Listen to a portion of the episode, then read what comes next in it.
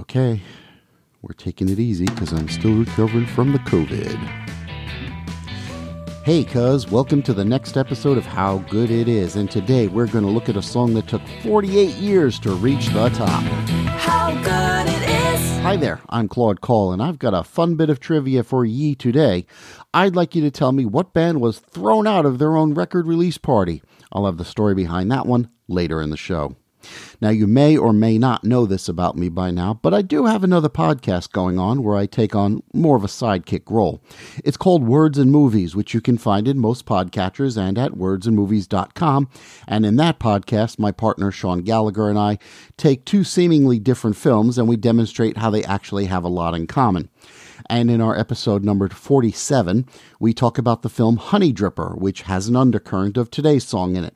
So I thought I'd do a little tie in between the two shows and do a whole episode about Stagger Lee here. There are a lot of songs out there that tell stories about murders and such, but I think we know that they're fictional, right? Bob Marley did not, in fact, shoot the sheriff.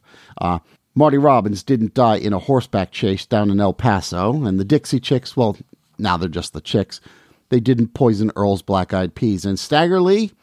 Oh, wait, that one actually happened.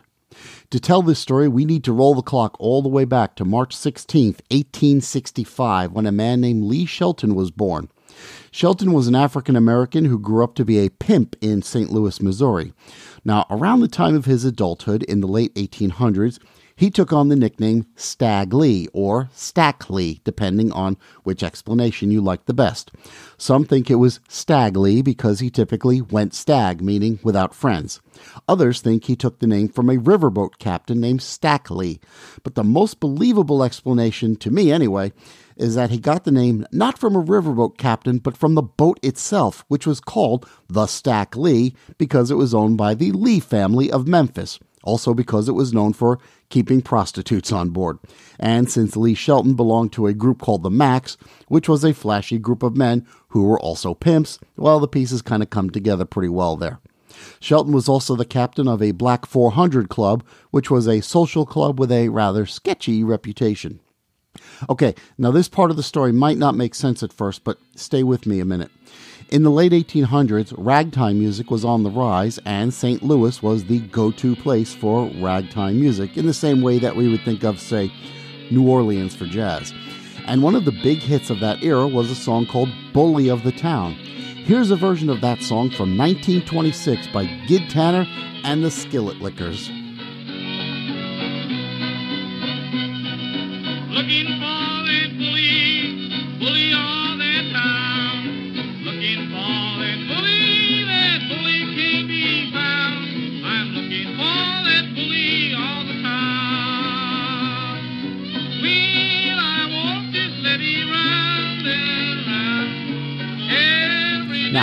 Christmas night of 1895, Lee was in the Bill Curtis Saloon with his acquaintance William Lyons.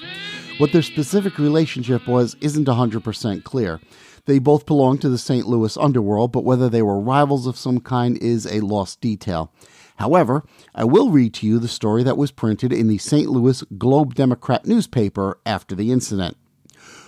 Quote, William Lyons, 25, a levee hand, was shot in the abdomen yesterday evening at 10 o'clock in the saloon of Bill Curtis at 11th and Morgan Streets by Lee Sheldon, a carriage driver. Lyons and Sheldon were friends and were talking together. Both parties, it seems, had been drinking and were feeling in exuberant spirits. The discussion drifted to politics, and an argument was started, the conclusion of which was that Lyons snatched Sheldon's hat from his head. The latter indignantly re- demanded its return. Lyons refused, and Sheldon withdrew his revolver and shot Lyons in the abdomen.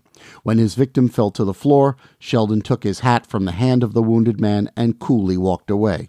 He was subsequently arrested and locked up at the Chestnut Street station. Lyons was taken to the dispensary where his wounds were pronounced serious. Lee Sheldon is also known as Stag Lee. Unquote. Lyons later died in the hospital, and Lee was charged with his murder and held for $4,000 bond. Today, that would be roughly $100,000. Now, the trial was in 1896, and at that time, St. Louis was a political hotbed, being the fourth largest city in the nation at the time. And, as it happened, Shelton had been campaigning for the Democrats and Lyons for the Republicans. And while St. Louis was generally a Republican city, the tide was starting to change around then. In June of 1896, Shelton's bond was paid by a local pawnbroker, and the trial started in July. Shelton argues uh, self defense in the incident, and the trial ended in a hung jury. By the next year, we see the first printed reference to the song written as Stack O Lee. The song is essentially a variation on Bully of the Town. Now, only a few weeks later, Shelton's attorney died after a drinking and morphine binge, so Shelton had a different lawyer in October when he was retried and then convicted of the crime. He was sentenced to 25 years in prison. He was paroled in 1909, but he was imprisoned again two years later for assault and robbery. This time he wasn't able to get parole, and he died in the hospital of the Missouri State Penitentiary in Jefferson City on March 11, 1912, from tuberculosis.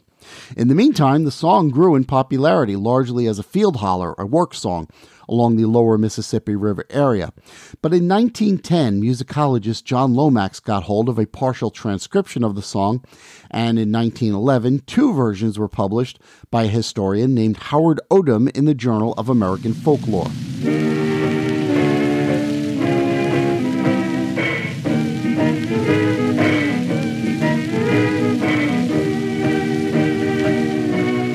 First known recording of the song was in 1923 by Waring's Pennsylvanians, and it was known as the Stack O Lee Blues. No hyphens there. It's entirely instrumental, but if you listen closely, you can hear that the melody is starting to morph from Bully of the Town into the tune we know today.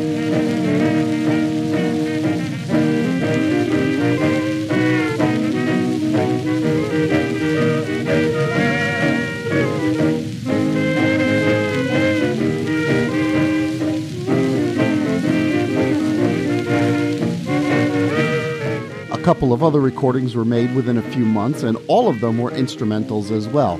Finally, in 1924, Lovie Austin recorded the first version with the lyrics. This time it's called the Steeg O Lee Blues, and again with hyphens between each word in the first part.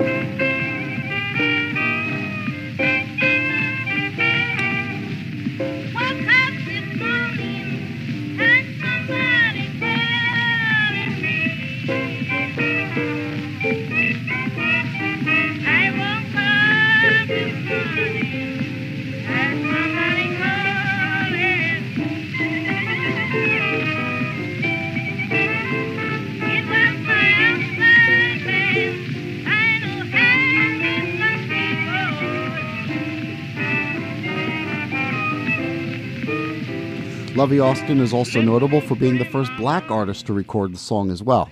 Now, this next recording is from 1925 and it's by Ma Rainey.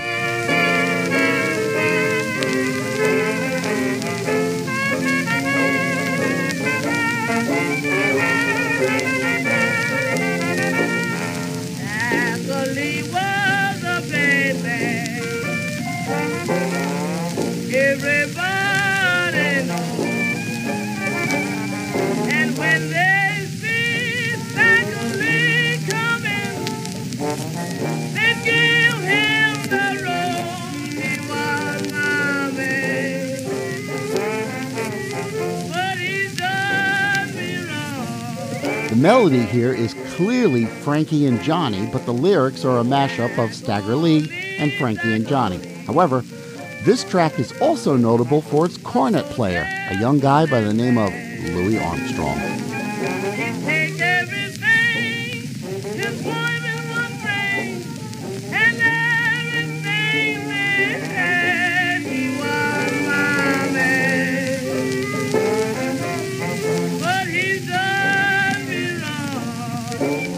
Okay, this next version is interesting. It comes from 1927 and it's performed by Long Cleve Reed and Little Harvey Hull, who are known to most as the Down Home Boys.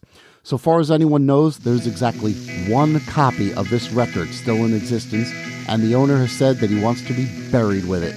And again, you can hear the lyrics still have a little of the Frankie and Johnny in them, but it's also moving closer to the song and the story that we all know.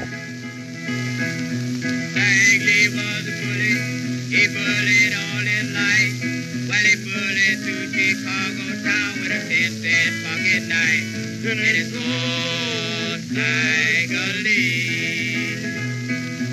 Tiger said to Billy, How can it be? You a man just as bad as me, but you won't Lee. Now, this next version is the one that appears to be the template for many of the versions that followed. It's from 1928 and it's by Mississippi John Hurt. It doesn't have all the verses that some of the others have, but Hurt did that on purpose, thinking that they were unsuitable for recording. But it's unmistakably the story of Lee Shelton and Billy Lyons and a dispute between the two. Police officer, how can it be you can arrest everybody but cruel Stagger Lee, that bad man, oh cruel Stagger Lee.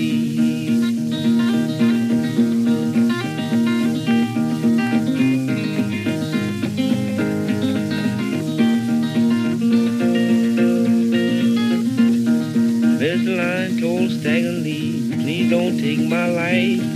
I got two little babes and a darling loving wife. That bad man, oh cruel Stagger Lee. Now, Woody Guthrie recorded two different versions of this song, and I'm not going to play either one of them, but there's an interesting variation I should note that's going on here. So, for instance, in John Hurt's version, he sings, Standing on the gallows, head way up high, at 12 o'clock they killed him, they was all glad to see him die. But in Woody Guthrie's version, he sings, Stacko Lee on his gallows, his head way up high, 12 o'clock we killed him, we was all glad to see him die.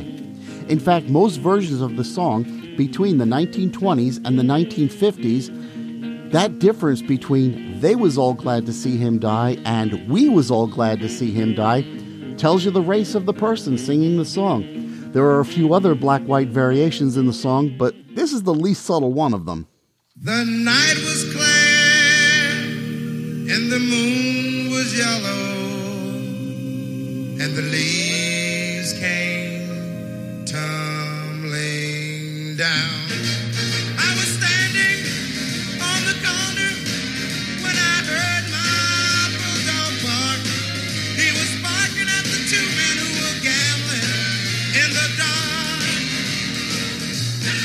So let's jump to 1959 and the biggest version of them all. It was Lloyd Price who recorded the song in September of 1958. It was released in November of that year and it climbed to the number one slot on the Billboard Hot 100 during the week of February 9th, 1959, where it remained there for four weeks before finally being pushed out by Frankie Avalon's Venus. It was also number one on the Billboard R&B chart and it made it to number seven in the UK singles. To be sure, Price changed the story again to a couple of men who were shooting craps and got into a fight in an alley, probably in the autumn rather than at Christmas time, given that opening line. But between that swinging sound and the backup singers, Price's version gave the song a whole new spin that clearly appealed to the public. And while Price's version does include Lee shooting Billy, he also recorded a toned down version for his lip sync performance on American Bandstand, where they just get into a fight over a girl. Some radio stations also played that version if enough listeners complained. Similarly, when the Isley Brothers recorded the song in 1963 with a young Jimi Hendrix playing guitar, when they performed it live on UK television, Ron Isley created a bit of a scandal when he pulled out a gun and mimed the shooting. Now, as you have probably divined by now, there are literally hundreds of versions of this song out there, and some of them are more explicit than others. The version by Nick Cave and the Bad Seeds, which is more of a reimagining of the song, is explicit in both its violence levels and its language. The Grateful Dead often added a verse where Billy's wife tracks down Stagger Lee and shoots him in the groin. You can hear that version on their Shakedown Street album. And there's a bootleg version of the song as sung by Elvis Presley during a rehearsal session that also appears in the 1970 concert documentary, where he definitely knows the song, but he's also clearly jerking around with the words. Instead of singing about Billy's three little children and a very sickly wife, Elvis sings, well, he sings this. Agony,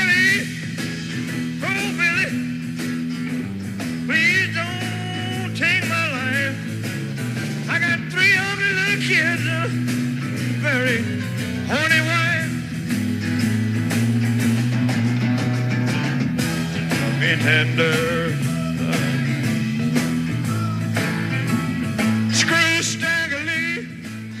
And on and on and on, constantly changing and being reinvented, yet still remaining more or less the same.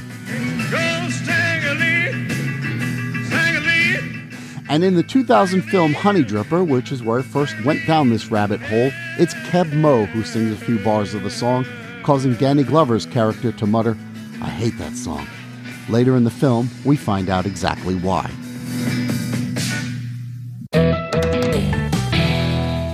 And now it's time to answer our trivia question. Back on page two, I asked you about the band that got themselves kicked out of their own record release party. If your first guess was the Sex Pistols, well, that's a good guess, and it would have been mine too, but that's not the answer.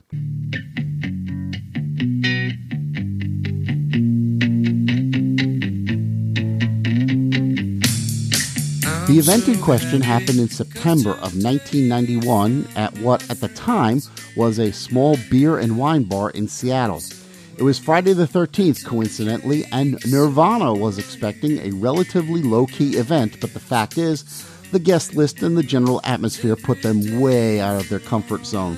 They were polite enough most of the evening, signing autographs and being cordial with guests. Their album Nevermind was being played through twice, and by most accounts, after the second playthrough, that's when the tide started to turn.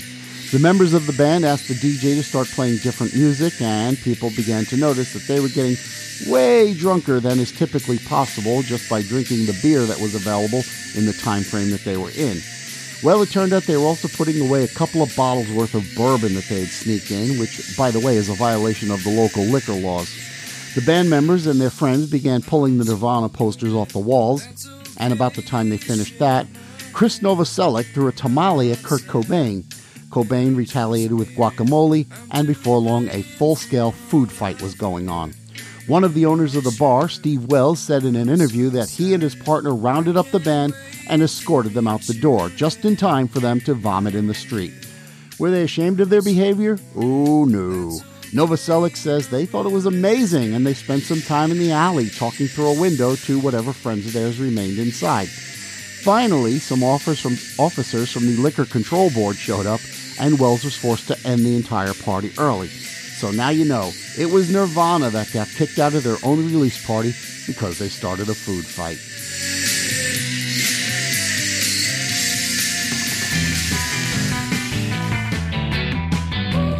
And that, my friend, is a full lid on another edition of How Good It Is. If you're enjoying the show, please take the time to share it with someone and maybe even leave a rating or better yet, a review. Yeah, a review. Leave a review because that really helps people find the show. Leave a review somewhere, and now you can support the show over at patreon.com slash howgooditis. If you want to get in touch with the show, you can email me at howgoodpodcast at gmail.com or you can follow the show on Twitter or Instagram at How Good It Is. You can also visit, like, and follow the show's Facebook page at facebook.com slash how, how good it is pod. Or you can check out the show's website, howgooditis.com, where you might find a few extra bits. Thank you so much for listening. I will talk to you next time. How good it is.